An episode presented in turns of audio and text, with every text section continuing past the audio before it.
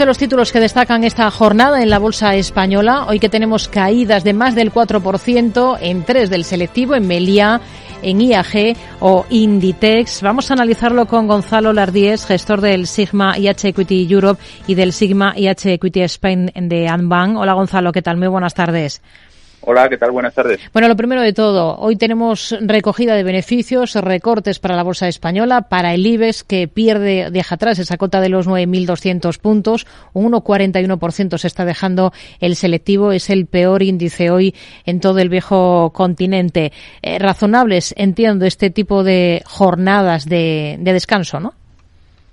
Hombre, pues sí, eh, la verdad es que comenzábamos el año con, con bastante escepticismo por, por, por ese potencial de desaceleración de la economía y había mucha cautela en los inversores. Las, el mercado la verdad es que se ha comportado bastante bien en relación a lo que se esperaba a principio de año y el y la verdad es que el atracón en, en poco más de un mes y una semana ha sido bastante importante.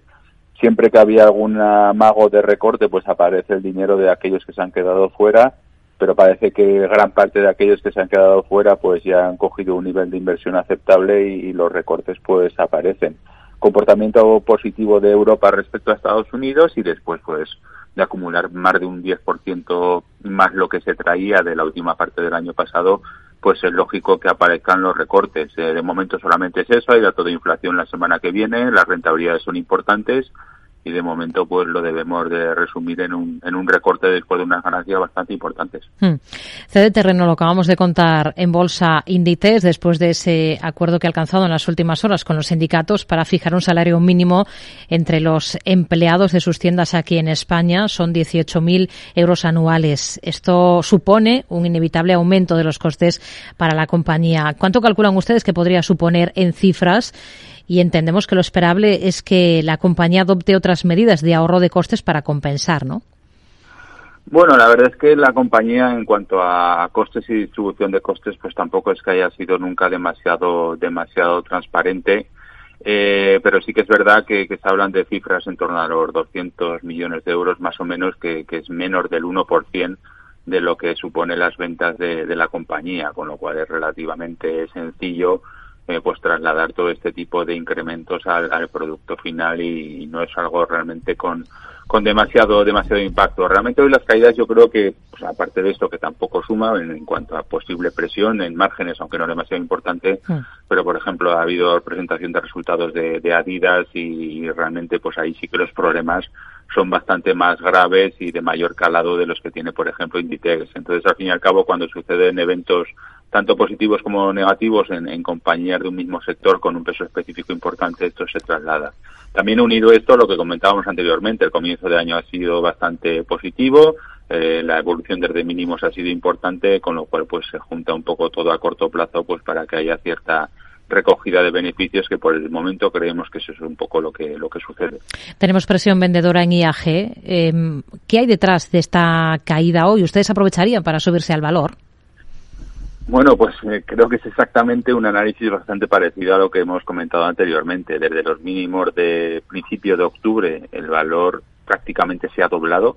Eh, es de los valores rezagados en la apertura post pandemia, pues porque el sector turismo pues iba con bastante decalaje, también los costes eran importantes y, realmente eso es un poco lo que lo que ha cambiado. Eh, doblar desde el principio de octubre, prácticamente en lo que lleva de año, pues casi subía un 40% y esos eh, avances tan importantes pues cuando el mercado retrocede o se pone débil pues en aquellos valores que más han avanzado pues la recogida de beneficios son más importantes. De momento, mientras la macro aguante, no cambia nada. Hmm. Eh, beneficios importantes en corto plazo, pero mientras no cambie el panorama macro, pues creemos que es de los eh, sectores y valores que más se benefician de esta normalidad post pandemia. Hmm.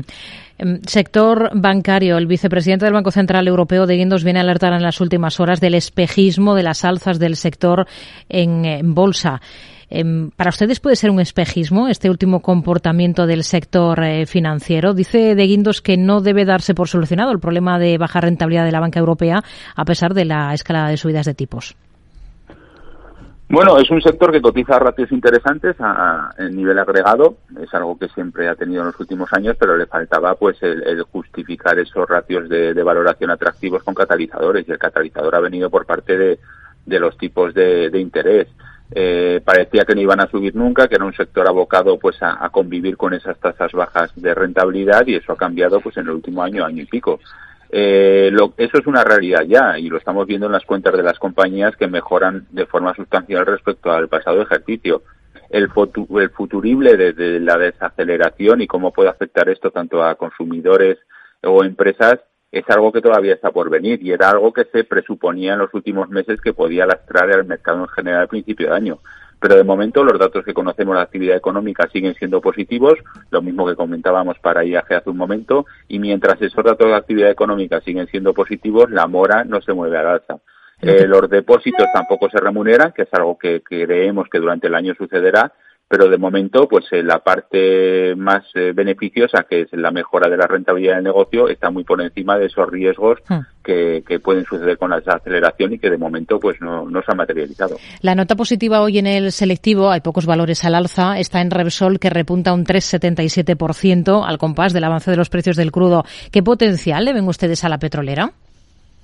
Bueno, realmente Repsol junto con el sector energético en general fue la, estrella del, año pasado, donde pues gran parte del mercado sufrió, especialmente aquellas compañías de más sesgo growth. Eh, gran parte de la, de la evolución futura del, de la cotización pues está en ver si es capaz de sostener esos buenos márgenes que tuvo el, el negocio el año pasado y la verdad es que los precios del petróleo se han venido últimamente bastante para atrás como el resto de materias primas si hay cierta desaceleración económica, en teoría los precios del crudo deberían de, de estabilizarse o incluso podrían ir hacia, hacia abajo y los márgenes realmente son bastante elevados. No creo que el sector, a pesar de que los fundamentales siguen siendo buenos, brille como lo hizo el año pasado, pero en general las dinámicas, mientras la actividad económica se mantenga positiva, mm, pues no deberían de ser demasiado negativas. Sí que es verdad que el listón está bastante alto y es difícil pues repetir pues la buena evolución que tuvieron el, el año pasado. Gonzalo Lardíez, gestor del Sigma IH Equity Europe y del Sigma IH Equity Spain de Anban. Gracias. Muy buenas tardes. Gracias, un saludo.